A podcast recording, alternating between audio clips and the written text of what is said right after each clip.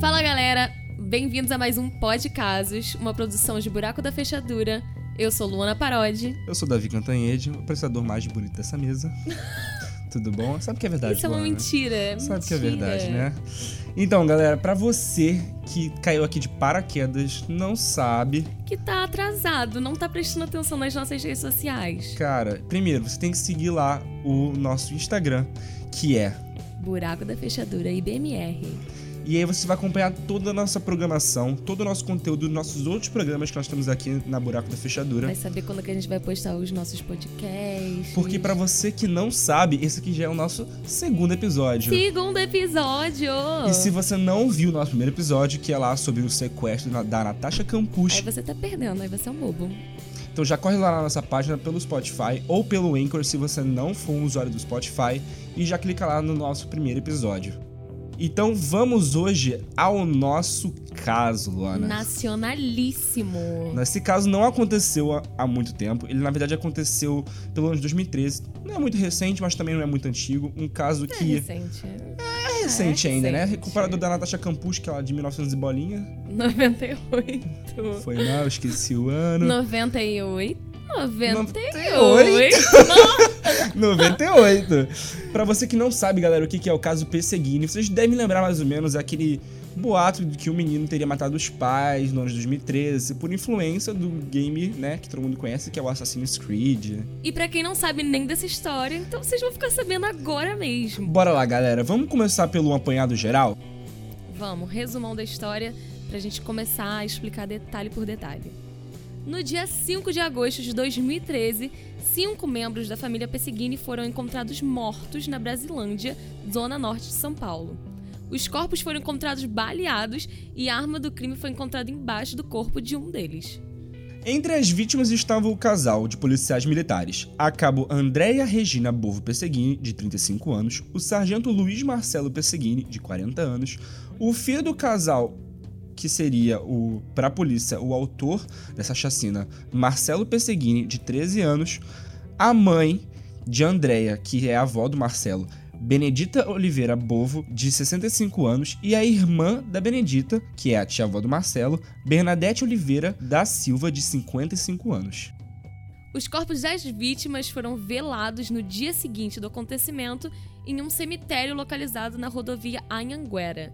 O encerramento do caso pela justiça brasileira teve envolvido em uma série de críticas e controvérsias. A revista Isto É disse que o caso é um dos mais mal explicados das histórias dos crimes no Brasil. Após inúmeras tentativas de reabertura na Justiça do Brasil, o caso foi denunciado em 2018, no ano passado, à Organização dos Estados Americanos nos Estados Unidos. E tudo teria começado numa tarde onde a família Perseguini teria ido ao cinema. Por volta da meia-noite, enquanto todos dormiam, isso depois de ter ido no cinema, eles Voltar pra voltaram, casa, né? banho, dormir. Toda aquela rotina de casa. Rotina matinal, tá, meninas?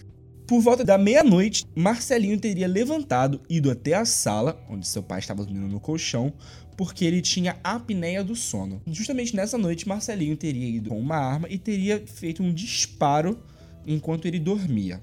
Logo após esse tiro, Marcelinho correu pro banheiro e se escondeu. A mãe dele teria ouvido o disparo, foi até a sala, ah meu Deus, o que será que tá acontecendo? E de repente ela se deparou com o marido dela baleado no chão. A Andrea teria abaixado para ver o que teria acontecido com o marido, e nisso que ela estava de joelhos, o filho dela chegou por trás e deu um tiro na cabeça dela. Dez minutos depois, Marcelinho teria ido ao terreno que ficava anexado à casa dele, justamente onde a sua avó e a sua tia-avó moravam, e ele teria baleado as duas enquanto elas dormiam também. Depois disso tudo, por volta de uma e meia da manhã, Marcelo teria saído com seu uniforme e mochila de sua casa com o carro da mãe. Muito normal, né, galera? Quem nunca saiu de uniforme e mochila no carro da mãe uma e meia da manhã? Aos 13 anos. Pelo amor de Deus, muito suspeito. Dirigindo ali tranquilo. Até porque até hoje eu não tirei minha carteira. Nem eu. Mais um dia triste. Ninguém desconfiou disso tudo porque há boatos de que a mãe de Marcelo tinha ensinado ele a dirigir e as pessoas sabiam, tipo os vizinhos, família, enfim. E com isso tudo, as câmeras de segurança capturaram o momento em que o menino saía de casa com um carro, uma e meia da manhã. Então ele estacionou o carro próximo à escola e esperou por volta de umas seis da manhã, que foi quando o colégio abriu. Os relatos dos amigos dizem que Marcelo era um menino muito alegre e enérgico, mas que nesse dia em especial ele estava calado e bem estranho. As imagens também mostram que o Marcelo tinha saído do colégio em direção ao carro da mãe, onde ele ficou lá por volta de uns 10 minutos e logo após ele saiu do carro, voltou pro colégio e foi embora de carona com o pai de um amigo. Cara, muito esquisito isso. Eu até agora não entendo como Eu é que não ele foi. entendo né? por que ele foi sozinho, uma e meia da manhã, ficou na porta do colégio, Uhum. porque ele voltou, Tô- ficou uns 10 minutos, dentro do minutos. carro. Porque, o que- pelo que eu entendi, ele foi dirigindo até o colégio, parou, esperou até 6 da manhã. Que é bem esquisito, né? Ele Dava pra ter pra- esperado em casa. Dava ter esperado em casa. não, realmente, eu não esperaria em casa depois de ter matado meus pais, né? Mas eu não esperaria na rua do colégio também. Eu acho que, assim, é aquele negócio. Você vai matar a aula, não vai matar a aula na Não, rua do colégio, sabe? Mas é realmente é muito esquisito. E acho que foi um dos pontos que eu fiquei me perguntando, cara, pode ter sido ele, porque realmente. Por que, que ele teria saído uma e meia da manhã? Sim, a carona com o pai de um amigo a gente até entende, porque se algum pai de um colega dele visse ele dirigindo sozinho, iam achar estranho. Ainda mais na à E luz poderiam ir atrás dele, né? Na casa dele, bater lá e falar: Oi, viu Marcelinho dirigindo? E foi o que a gente falou no começo. Esse caso tem muitas controvérsias, Altas muito teorias. ponto sem desfecho. Então, assim, certas coisas não tem como, com- dar 100% de certeza aqui falar: Não, gente, foi, Foi isso, isso que mesmo. aconteceu. Logo após essa carona que ele pegou com um amigo dele, Marcelo teria chegado em casa e cometido suicídio por volta de meio-dia. Agora vamos levantar alguns pontos que são importantes para a história, algumas curiosidades. Marcelo teria nascido com fibrose cística, que é a dificuldade de respirar, e também quando o cérebro possui uma falta de oxigenação. Então, por isso, o Marcelo fazia uso de vários medicamentos. E a médica, quando soube disso tudo, ela né, tava acompanhando o caso e disse que o Marcelo não tinha um vestígio, nenhum traço de doença mental e que era impossível, que essa fibrose cística não teria nem como fazer o Marcelo, como disseram alguns peritos, que a fibrose cística teria feito ele tá vivendo uma espécie de alucinação. Até mesmo por causa do jogo. Pra quem não sabe, o Assassin's Creed é um jogo onde temos lá um assassino de aluguel e ele faz o que assassinos de aluguéis fazem. Matam pessoas. Então é um dos pontos que se levanta bastante. A polícia trabalhou bastante nessa hipótese do menino ter é, confundido o jogo com a realidade e ter atirado nos pais. Outro ponto também é que vários colegas de classe afirmaram em depoimentos que Marcelo costumava fazer várias brincadeiras sobre matar a família, matar a professora, a diretora, um colega de turma. Inclusive, isso foi algo que a polícia considerou extremamente relevante pro caso e fizeram com que eles dessem o veredito final. A gente entende é, um- uma criança, um adolescente, um jovem, enfim, jogar Assassin's Creed ou qualquer jogo do gênero. Só que ficar fazendo essas brincadeiras do não nada. é muito saudável. Não acho tão saudável. Foi confirmado também pelos colegas Marcelo a existência de um grupo chamado Os Mercenários, onde ele convidou vários amigos para participar. E eles teriam que seguir regras para entrar nesse grupo, que elas eram extremamente rígidas, como por exemplo, matar os próprios pais. Os colegas acharam que era apenas uma brincadeira de mau gosto do menino e ninguém se preocupou tanto assim. É, nossa, gente, pelo amor de Deus, vamos deixar pra lá, né? Ele fez um grupo a gente entrar de matar nossos pais. Ai, Ah, gente, nada a Marcelinho, ver. Ele tá chamando a gente isso, uma né? seita, mas eu acho que é brinco. Ai, para, gente. Gente, não é meme da internet. não entendi. Cara, pelo amor de Deus, eu, eu, eu teria real me preocupado com esse menino nesse momento aí, já teria chegado pro meu pai, pra minha mãe, pelo menos, pra poder contar a situação, né, cara? Seria até saudável, né? Algum colega contar pros próprios pais pra Se fazer com que os pais fossem falar com os pais, Marcelo. É uma sessão bem preocupante, né? Sim. Esse grupo tinha como assunto em comum o jogo de videogame, que a gente já falou aqui, o Assassin's Creed. E a inclusive esse grupo, ele era no Facebook e logo, bem na foto de perfil, era a foto do personagem principal do jogo. No dia anterior, o menino teria feito uma ligação pro seu melhor amigo, que inclusive era o menino que tinha dado carona pra ele pra escola, né? Que ele tinha pedido, ei, seu pai vai vir te buscar? Poxa, me dá uma carona pra casa e tal. minha avó tá dormindo, meu pai não tá em casa, né? E esse menino também teria feito parte desse grupo. E o que me preocupa, né? Se ele é o melhor amigo dele, por que, que ele nunca falou com ninguém sobre o comportamento do Marcelo, né? Quem nunca passou a mão na cabeça do melhor amigo, né? É, amiga, mas não sobre matar, né, Luana? Vamos agora a alguns pontos de convergência, galera, que são pontos da história que deixam aí um ar de putz, será que foi ele mesmo? Porque até agora, pelos fatos apresentados, você deve ter tido, pô, realmente foi ele que matou, ele é o autor da chacina. Porém, temos alguns pontos de convergência que seriam fatos que não foram exatamente analisados pela polícia ou foram desconsiderados. Uma vizinha afirmou que viu dois homens pulando o muro da casa de Marcelo. Um homem fardado, com roupas de policial, e um outro homem com roupas comuns. Isso teria sido mais ou menos por volta de meio-dia, porém a polícia só teria chegado ao local às 18 horas. Que é super estranho, até porque se um, um homem fardado entra no local meio-dia, por que a polícia só vai chegar 6 horas? Outro ponto que eu acho curioso nessa história, né, é que eles deram realmente tanta relevância para esse ponto. Foi uma vizinha, sabe aquelas vizinhas fofoqueiras que ficam plantadas na porta? Que abre a cadeira de praia e fica sentado no jardim da frente? Pra poder ver o que acontece na vizinhança, porque Pra ser sincero, é um, para mim foi um dos pontos menos importantes, porque só ela viu isso. Fonte, vozes da minha cabeça. porque, cara, sinceramente, eu, eu não teria levado realmente tanta consideração esse ponto. É um ponto que só ela viu e realmente, apesar de ser um fato de convergência que é tipo, poxa, como peraí, esse menino de 13 anos realmente cometeu isso? Poxa, mas tem esses dois caras aí, realmente, para quem não quer realmente acreditar que o menino de 13 anos teria cometido esse crime, esse ponto pode até ser relevante. Relatos confirmam que a mãe de Marcelo, Andréia, havia feito uma denúncia um tempo antes sobre um esquema de roubo de caixas eletrônicos. E esse roubo todo teria sido arquitetado por alguns policiais da PM. A partir daí, começaram a suspeitar que talvez a chacina poderia ter sido cometida por outra pessoa já que diversos pontos da história do Marcelo né, estavam sendo questionados sobre o Marcelo ser realmente o autor do crime. E esse ponto sobre a mãe estar tá envolvida, é, nesse caso dos PMs, sobre essa delação que ela fez, é, poderia ser uma boa resposta para essa chacina. Talvez essas pessoas estivessem ligadas ao crime e não Marcelo. Sim, poderia ser vingança que, que eu acho mais fácil acreditar do que o próprio filho.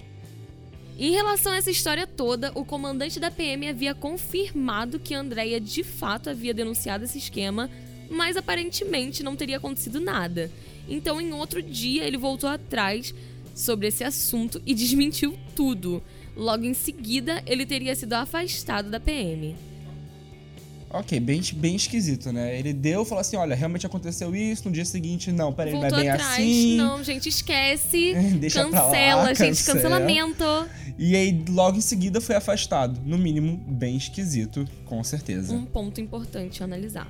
Os avós paternos de Marcelo, que são extremamente guerreiros, ou pessoas que não desistem, né?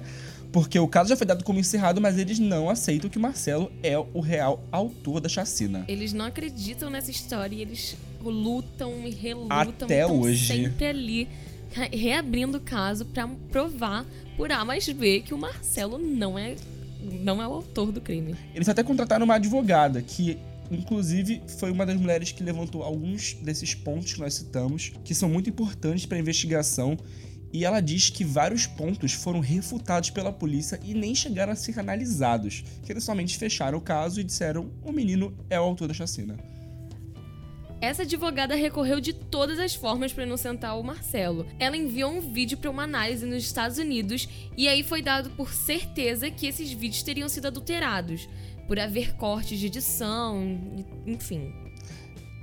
Esses vídeos que foram enviados para a polícia foram justamente vídeos que mostravam Marcelo saindo de casa com o carro, Marcelo estacionando o carro próximo ao colégio, né? Inclusive, tem uma gravação que a polícia mostra onde Marcelo teria parado perto do colégio o carro e logo de madrugada, dois carros em baixa velocidade teriam passado e piscado quatro vezes o farol pro carro onde Marcelo estava. Agora vamos a um fato bem estranho que a polícia olhou e falou: tem caroço nesse angu. Um perfil de Facebook havia sido criado para homenagear a memória do sargento Luiz Marcelo Pesseguini, o pai de Marcelo, antes mesmo dos corpos terem sido encontrados no dia 5 de agosto de 2013. Os corpos foram encontrados por volta das 6 horas. Já a página teria sido criada às 4h48 do mesmo dia. Vidente, essa é a única explicação. Vidente nem ligou pra avisar ninguém, né, gente? Em vez Foi de só. ligar pra polícia. Tô aqui pronto, preparado. Ai, ai. Diante de toda essa repercussão do caso, o autor do perfil se manifestou em 2014 dizendo que poderia ter lançado a página em cima de uma outra já criada antes. E ele disse o seguinte: Eu tenho várias páginas, inclusive em homenagem a famosos que morreram. Eu não me lembro se eu já havia criado uma página e apenas alterei o nome, ou se eu criei em na noite do crime com o nome do sargento. É realmente bem estranho, né? A polícia, inclusive, investigou bastante esse menino, é um menino bem novinho. Ele não quis ser identificado pela polícia, ele deu um depoimento anônimo e explicou toda a situação. Ele apenas se identificou como garoto de 15 anos que mora no mesmo bairro onde aconteceu toda essa tragédia, que foi Brasilândia. Alguns peritos que analisaram o caso dizem que não é possível o menino ter se matado por conta da posição que o braço dele foi encontrado sob o corpo. A arma estaria na sua mão, né? E a posição que o braço dele estava junto com a arma, eles afirmam que uma pessoa que comete suicídio jamais cairia naquela posição. E que também a posição que a mãe dele se encontrava era no mínimo estranha. Eles levantaram a possibilidade de que a, a Cabo Andréia teria sido executada, porque ela estava mais ou menos em uma pose de execução. E outro ponto era que o pai de Marcelo já estava em estado de putrefação quando foi encontrado. Para quem não sabe, putrefação quer dizer que o corpo já estava em estado calamidoso, já estava praticamente podre, né? O que é realmente bem estranho, já que eles teriam morrido praticamente na mesma hora. A diferença de horário pro pai e da mãe é minúscula e da avó e da tia-avó tem apenas 10 minutos. A polícia disse também que a cena do crime não tinha sido mexida e estava intacta, mas a partir de testes foi comprovado que os corpos foram movidos sim e provavelmente o fluxo de pessoas que entraram e saíram da casa, que eram os curiosos, famílias, vizinhos, Foi um enfim, vizinho fofoqueiro, né? Parece que vizinho serve. Que essas pessoas poderiam ter alterado a cena do crime. Até porque, lembrando, antes, quando a gente estava falando dos pontos importantes, é, a vizinha tinha visto dois homens entrando na casa meio-dia. E os policiais só chegaram por volta de 6 horas da tarde. Porque realmente. Noite. É, 6 horas da noite. amada. Não, e é estranho também você pensar que um policial entrou lá, não mexeu em nada, não fez nada, não falou com. Com. não falou com, os- com a polícia pra irem lá investigar a situação. Então, foram 6 horas que os corpos ficaram ali. Qualquer um poderia ter entrado. entrado, mexido. O que já deixa a gente na dúvida. Foi me- a, a cena do crime foi montada, não foi montada? Mexeram ou não mexeram? Porque isso tudo influencia no resultado. Será que Marcelo realmente é o autor, não é o autor? A cena poderia estar de um jeito, meio-dia e 6 horas quando a polícia entrou lá, poderia estar de outro jeito. O que já atrapalha totalmente o trabalho da polícia, já que eles analisam, né, a cena a partir de como ela foi deixada. Até porque, mais uma vez, não tinha filmagem comprovando o que aconteceu. Então, realmente, era analisar o que estava ali e ouvir as testemunhas. Então, não tem como dar certeza sobre nada. A polícia deu o veredito a partir das filmagens, que são no mínimo estranhas, o menino de 13 anos saindo 1 e meia da manhã de casa com uniforme e dirigindo o carro, e mais os testemunhos dos amigos, que afirmam que Marcelo teria afirmado várias vezes que mataria seus pais. Porém, outros pontos suspeitos são que a polícia refutou vários fatos levantados pela advogada e por outros policiais e a gente se pergunta por que, foram refutados, por que, não foram reanalisados. Tem alguma coisa estranha. Algumas provas foram totalmente apagadas e elas realmente não existem mais. Sem contar que toda hora abrem um caso. Então, certeza do desfecho eles não têm. E aí, Luana? que, que você acha?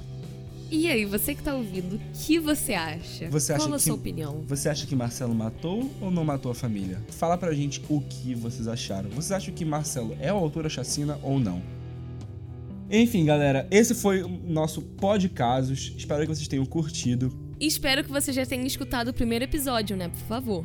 E pra você que não ouviu ainda, então o primeiro episódio já corre lá na nossa página no Spotify e clica lá no primeiro episódio. Se você não tem o Spotify, a gente vai estar disponibilizando um link que é pro Anchor, que é onde você pode ouvir gratuitamente nosso podcast. Fica tranquilo que todo mundo vai poder ouvir, não tem desculpa, então já manda o link pra sua mãe, pro seu pai, pra sua avó, pra você ouvir Pra durante todo mundo, compartilha no Facebook, coloca no stories do Instagram, Ai, galera, dá essa forcinha WhatsApp, pra gente. posta no Twitter. Então, galera, anota na sua agenda que daqui a 15 dias já sai o nosso próximo podcasts.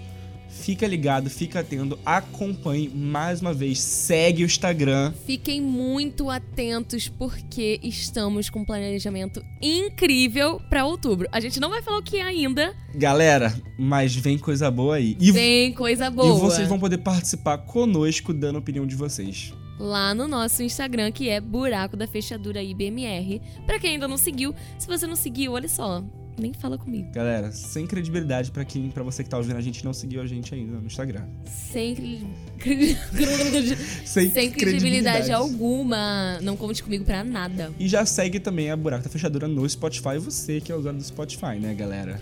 Muito obrigado por tudo, um beijo no coração, até o próximo podcast. Beijo, obrigada por acompanharem. Fiquem atentos. Tchau. Tchau, tchau!